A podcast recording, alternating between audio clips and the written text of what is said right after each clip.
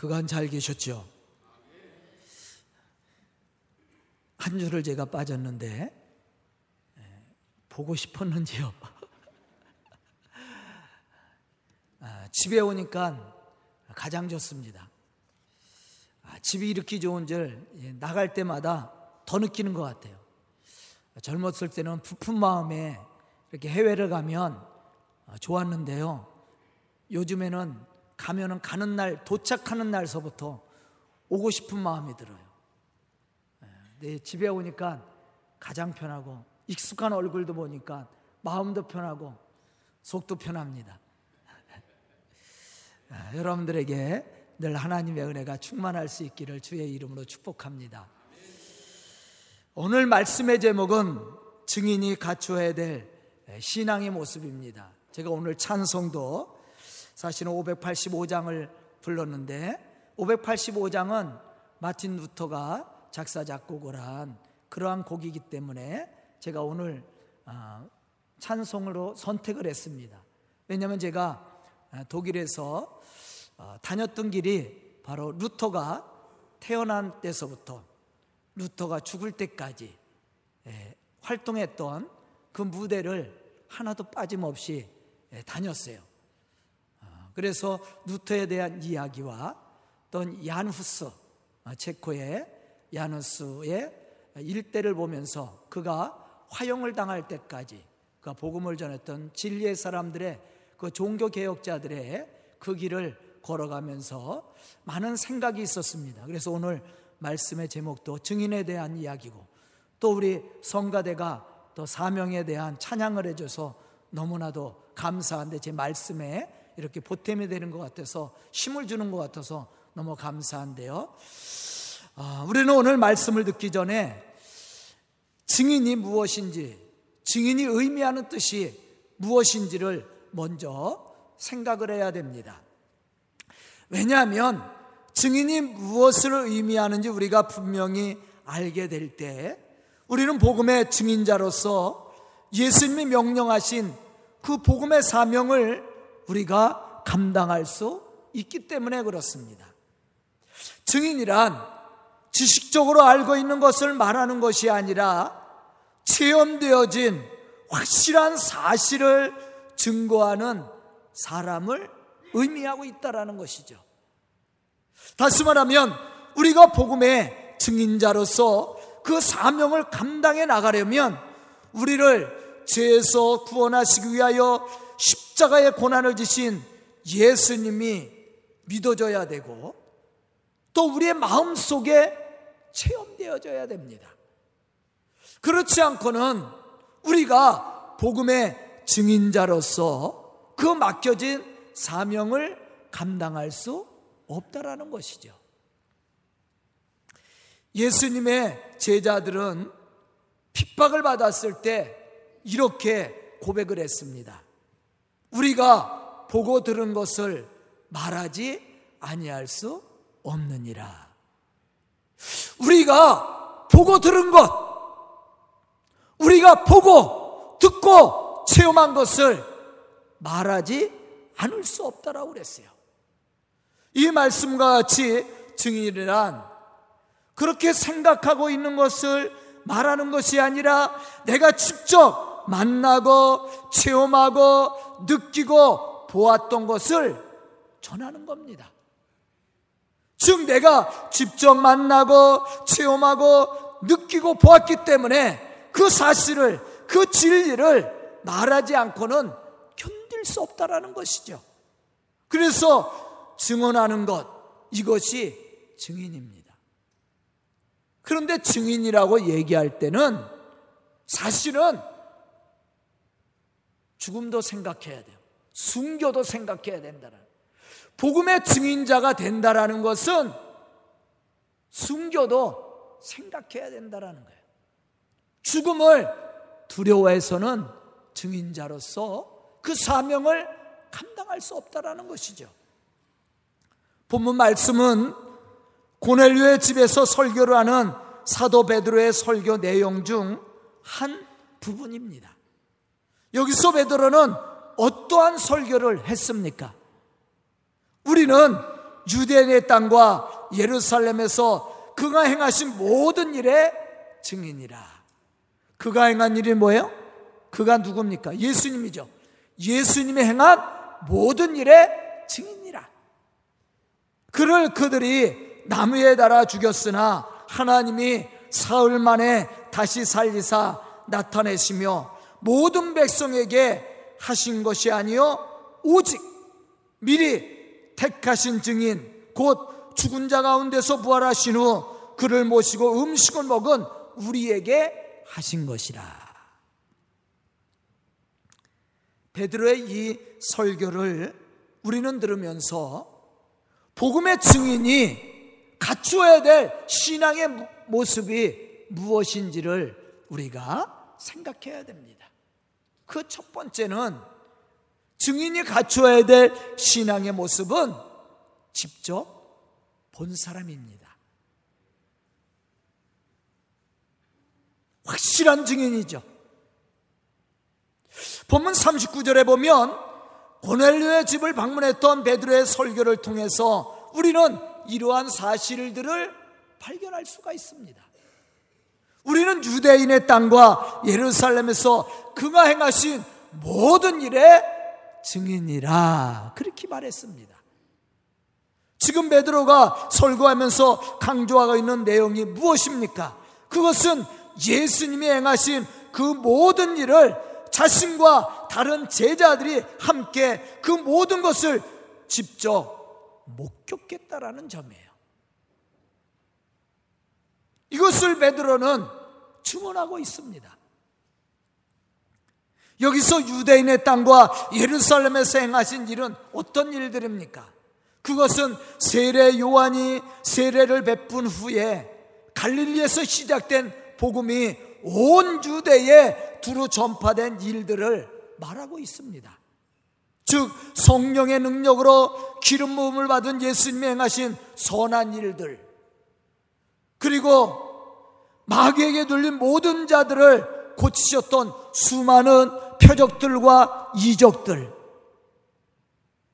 우리의 죄 때문에 죄 없으신 예수님이 십자가에 죽으시고 죽은 자 가운데서 사흘 만에 부활했던 사건들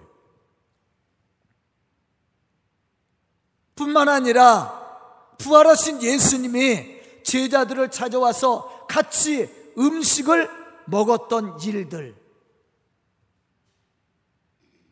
이러한 일들에 대해서 베드로가 설교를 하고 있다는 거예요. 모든 사람들이 증인이 아니라 바로 예수님을 만나고 예수님을 통해서 하나님의 기적을 체험하고 하나님의 살아 역사하심을 체험하고 죽음과 부활을 체험했던 이 제자들이 바로 증인이다. 그렇게 베드로는 설교하고 있다라는 거예요.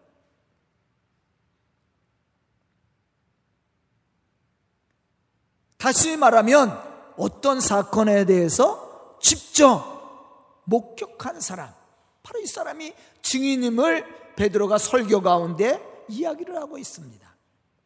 즉 베드로는 예수님이 살아계실 때 말씀하셨고 행하셨던 그 모든 일을 목격을 했습니다. 그래서 그는 생명의 위협에도 불구하고 담대히 복음을 전할 수 있었다라는 것이죠. 이것이 그가 전하는 복음의 능력이고 힘이었습니다. 이것은 상상 속에서 만들어낸 이야기가 아니죠. 직접 보았고 확인했던 일들입니다. 그래서 베드로를 비롯한 제자들은 망설임 없이 예수가 그리스도인 것을 증언할 수 있었다라는 거예요. 생명의 위협이 오고 삶의 핍박이 와도 그것을 두려워하지 않고 그것을 염려하지 않고 예수가 그리스도인 것을 증언할 수 있었다라는 겁니다. 사람들은 보지 못한 일도 본 것처럼 확신 있게 얘기할 때가 많이 있죠. 어떤 때는 보지 않은 사람이 본 사람보다 더 정확히 얘기할 때가 있어요. 틀렸는데도 확신을 가지고 얘기하죠. 그런데 우리가 우리의 눈으로 직접 보았고 몸으로 체험했다면 우리는 더욱 담대히 전할 수 있는 겁니다. 제가 지난주에 다녀온 독일의 루터나 체코에 있는 얀 후스나 대부분의 종교개혁자들도 이러한 확신과 믿음을 가지고 복음을 외쳤던 사람들입니다. 얀 후스와 같은 사람은 화형을 당한 사람이에요. 그들이 왜 그 죽음 앞에서도 두려움을 가지지 않고 진리를 증거할 수 있었을까? 그것은 그들이 확실하게 믿고 체험했기 때문이었다라는 사실이에요. 그래서 그들은 죽음 앞에서도 두려워하지 않고 진리 대신 예수를 증언할 수 있었다라는 겁니다. 제자들도 마찬가지예요. 대부분의 제자들이 다 순교를 당했습니다. 그들이 순교하면서까지도 복음을 전할 수 있었던 힘이 어디서 나왔습니까? 그것은 그들이 직접 예수님을 만났고 예수님을 통해서 말씀을 들었고 예수님의 죽음과 부활을 체험했기 때문이었다라는 사실이에요. 우리도 마찬가지입니다. 우리가 복음의 증인자가 된다라는 것 쉬운 일이 아닙니다. 우리가 예수 그리스도를 직접 체험하지 않고는 우리가 예수가 그리스도인 것을 증언할 수 없습니다. 저는 오늘 말씀을 듣는 우리 성도들이 이러한 믿음의 확신을 가지고 이러한 믿음의 체험을 가지고 예수가 그리스도이심을 증거할 수 있는 믿음의 성도들이 다 될 수 있기를 주의 이름으로 축원합니다. 두 번째는 확실한 증거와 믿음이 있는 사람입니다. 바로 이 사람이 증인이 되는 거예요. 여기서 우리는 부활하신 예수님이 도마를 향해 말씀하셨던 그 말씀을 한번 되새겨 봐야 됩니다. 요한복음 이십 장 이십구 절에 보면 예수님을 의심하는 도마를 향해 이렇게 말씀을 하셨습니다. 너는 나를 본 고로 믿느냐? 보지 못하고 믿는 자가 더 복되도다. 아멘. 우리가 예수님이 행하신 일들을 듣고 보는 것도 사실 중요한 일입니다. 그러나 더 중요한 것은 그것이 우리의 마음속에 믿음의 증거로 남아있느냐는 겁니다. 확신이죠, 확신. 우리가 아무리 많은 말씀을 듣고 많은 지식을 갖고 있어도 그것이 내 마음에 믿어지지 않고 확실한 증거로 남지 않으면 우리는 복음의 증인자가 될 수 없는 거예요.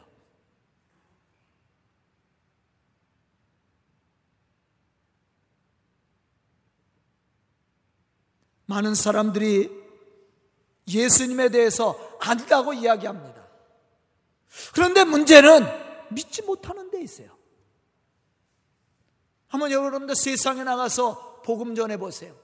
사람들이 뭐라 그래요? 아이, 나도 예수 알아. 교회도 안 됩니다. 그러면서 불신하죠. 알기는 하는데 믿음이 없는 거예요. 확실한 증거가 없는 겁니다. 그렇기 때문에 교회 나오지 않는 거예요. 교회를 불신하는 겁니다. 중요한 것은 뭡니까?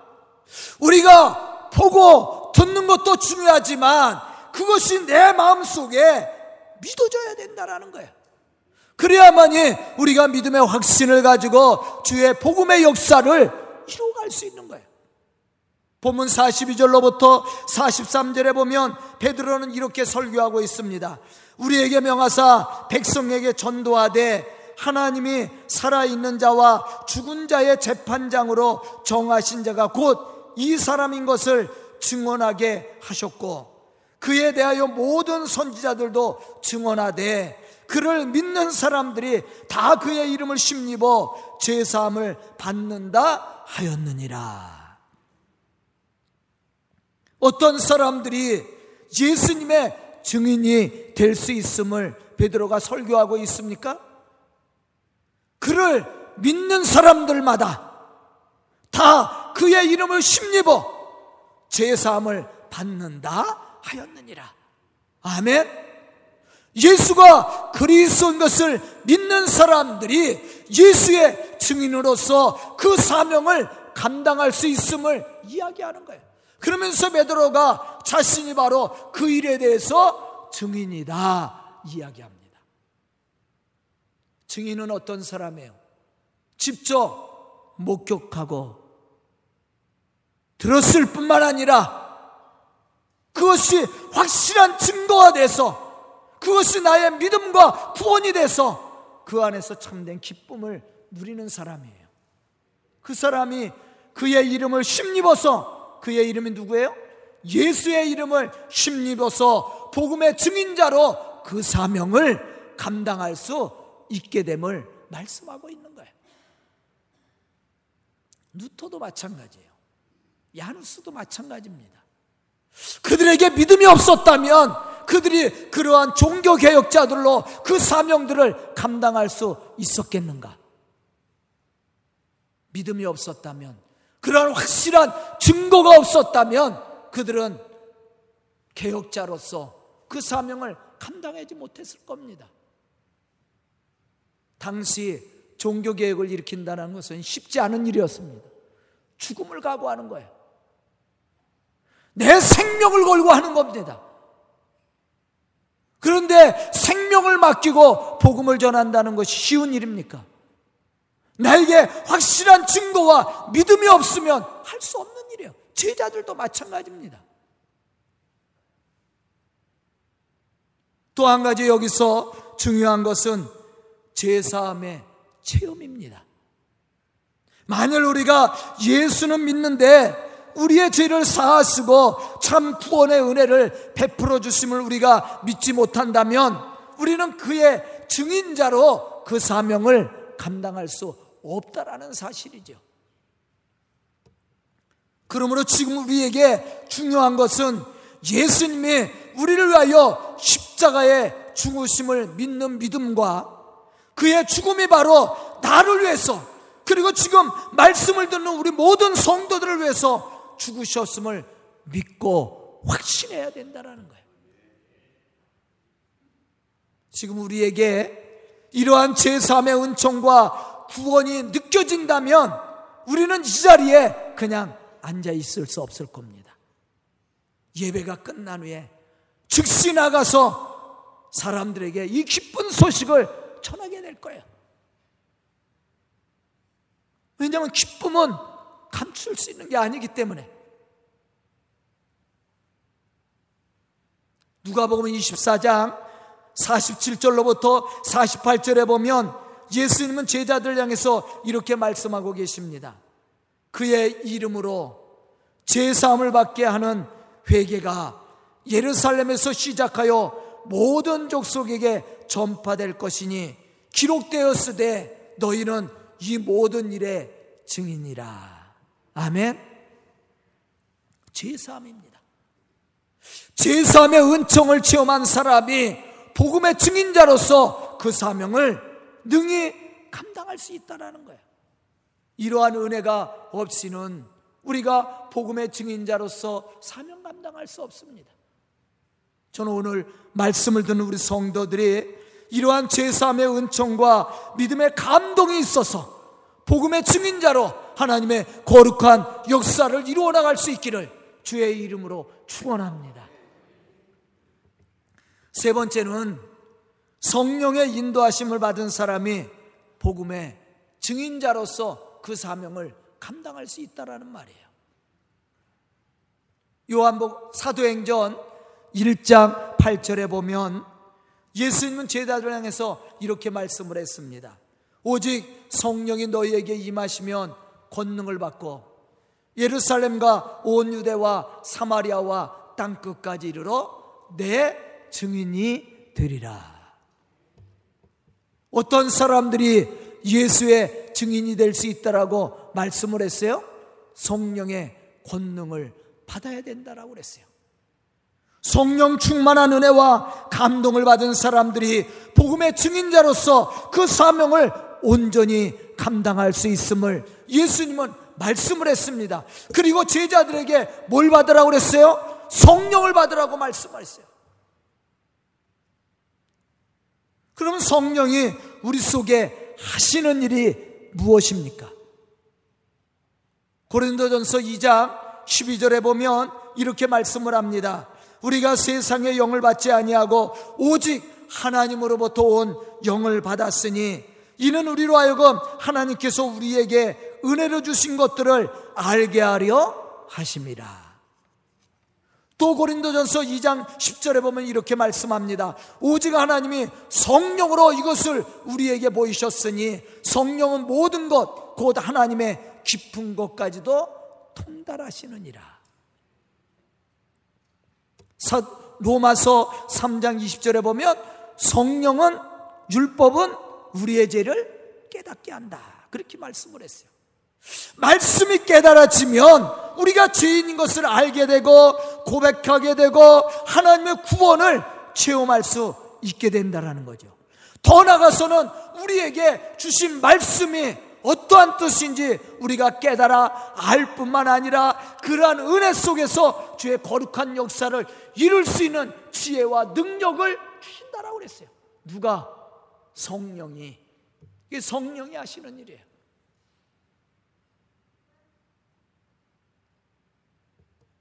예수님의 제자들이 성령 충만한 은혜를 받기 전에 복음의 증인자로서 그 사명을 감당했습니까? 감당하지 못했어요. 사실 예수님은 제자들에게 병 고치는 능력도 주었어요.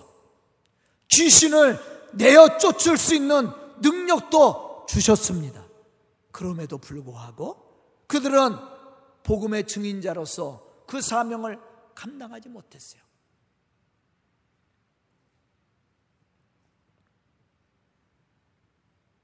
이유가 무엇입니까? 그것은 예수님을 통해서 말씀을 듣고 능력도 받았지만 확실한 증거, 다시 말하면 믿음을 갖지 못했어요. 말씀이 믿어지지 않고 의심스러웠습니다. 예수님이 행하신 기적과 표적을 보았지만 그것이 나에게 믿어지지 않았다라는 거예요. 예수님을 통해서 수많은 말씀을 들었지만 그것이 내 마음에 믿음으로 와닿지 못했습니다.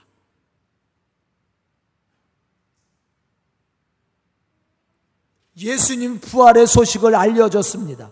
그런데도 제자들이 믿었습니까? 믿지 못하고 의심했다라는 거예요. 그러나 성령의 은혜를 통해 구원의 확신과 믿음을 소유하게 되었을 때 예수님이 평상시 말씀하셨던 그 말씀이 생각이 나고 깨달아졌다라는 거예요.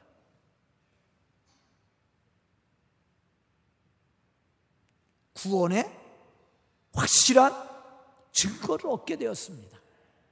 그때서야 비로소 제자들은 견딜 수 없는 감동과 기쁨을 가지고 나가 세상을 향해서 담대히 복음을 전하기 시작했어요. 죽음을 두려워하지 않고 핍박을 두려워하지 않고 예수가 그리스도인 것을 전했다라는 사실입니다. 그러므로 지금 우리가 예수님의 참된 증인으로서 그 사명을 감당해 나가려면 우리도 성령 충만한 은혜를 받아야 된다라는 것이에요. 성령이 주시는 은혜가 우리 속에 충만해야 되고 성령이 이끄시는 은혜를 따라 순종할 수 있는 믿음이 필요한 거예요.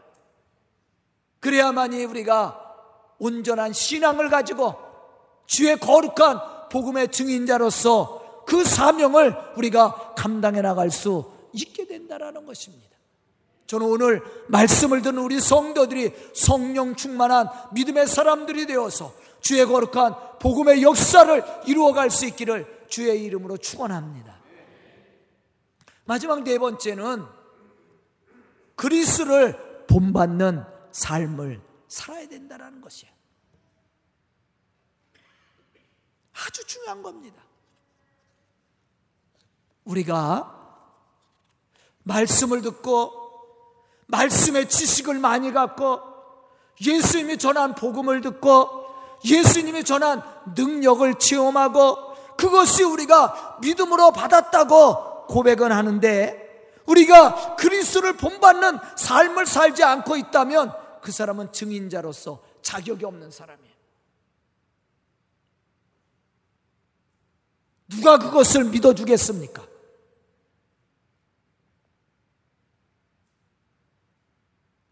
우리가 증인이 된다라는 것은 증인으로서의 삶의 모습을 갖추고 있다라는 얘기예요. 고린도전서 십일 장 일 절에 보면 바울은 이렇게 외치고 있습니다. 내가 그리스도를 본받은 것 같이 너희는 나를 본받는 자가 되라. 이 아주 중요한 말씀이에요. 내가 그리스도를 본받은 것처럼 너희는 나를 본받는 자가 되라. 그렇게 바울은 외쳤습니다. 그 말은 다시 말하면 내가 그리스도를 본받는 삶을 살고 있다라는 거야. 복음의 증인은 어떤 사람입니까? 바로 예수 그리스도를 본받는 믿음의 사람입니다. 만약 우리가 예수 그리스도를 믿는다고 하면서도 그를 본받는 삶을 살지 않는다면 그는 복음의 증인자로서 그 사명을 감당해 나갈 수 없는 사람입니다. 그러므로 복음의 증인자는 그리스도를 본받는 믿음의 사람이 되어야 된다는 거예요. 왜 루터나 얀 후스 같은 사람들이 종교개혁을 일으킬 수 있었습니까? 그 분명한 이유 중에 하나가 교회나 사제들이 그리스도의 선하심과 구원을 외치면서도 예수 그리스도를 본받는 삶을 살지 않았기 때문이야. 그렇지만 루터와 같은 사람, 얀 후스와 같은 사람들은 그리스도를 본받는 믿음의 사람들이었습니다.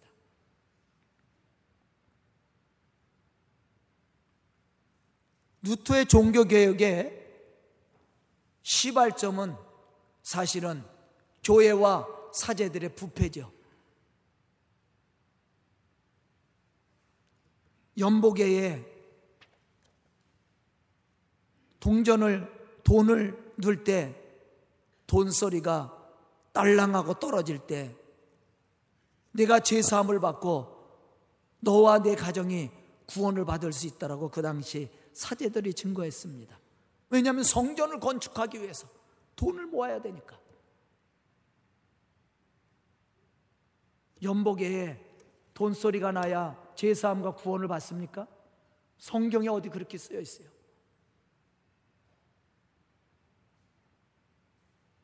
그것 때문에 죄사함 받는 거 아니에요.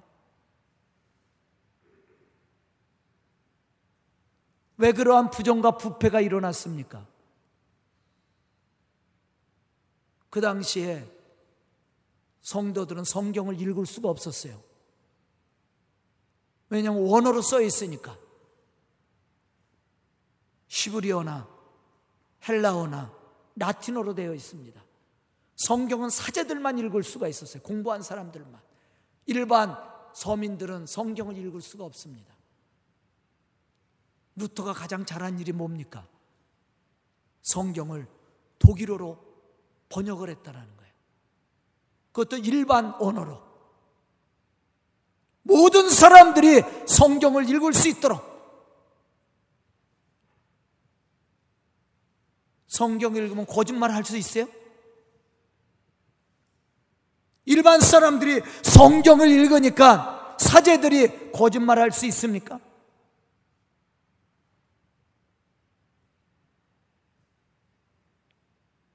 사실은 이러한 일들이라는 것이 생명을 건 일이에요. 루터도 죽을 뻔한 일들을 수없이 겪었습니다. 얀 후스와 같은 사람은 화형을 당한 사람이에요. 이 사람들이 종교개혁을 일으킬 수 있었던 이유가 뭡니까? 믿음입니다. 그리고 사람들을 감동시킬 수 있었던 이유가 뭡니까? 그리스도를 본받는 삶을 살았다라는 거예요. 진리를 따라 순종했다라는 겁니다. 야고보서 이 장 십사 절로부터 십칠 절에 보면 야고보는 이렇게 고백하고 있습니다.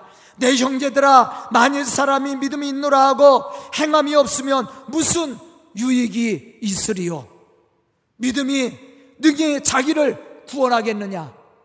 만일 형제나 자매가 헐벗고 일용할 양식이 없는데 너희 중에 누구든지 그에게 이르되 평안히 가라, 덥게 하라, 배부르게 하라 하며 그 몸에 쓸 것을 주지 아니하면 무슨 유익이 있으리요? 이와 같이 행함이 없는 믿음은 그 자체가 죽은 것이니라. 참으로 우리가 예수의 증인이 되고 복음에 참된 열매를 맺기를 원한다면 우리는 우리의 삶을 통해 그리스도의 참된 모습을 증언하고 보여줄 수 있어야 된다는 거예요. 베드로전서 오 장 삼 절에 보면 베드로는 그리스도의 일꾼된 자에게 이렇게 권면하고 있습니다. 맡은 자에게 주장하는 자세로 하지 말고 양무리의 본이 되라.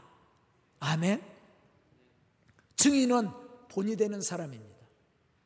아는 것을 전하는 것이 아니에요.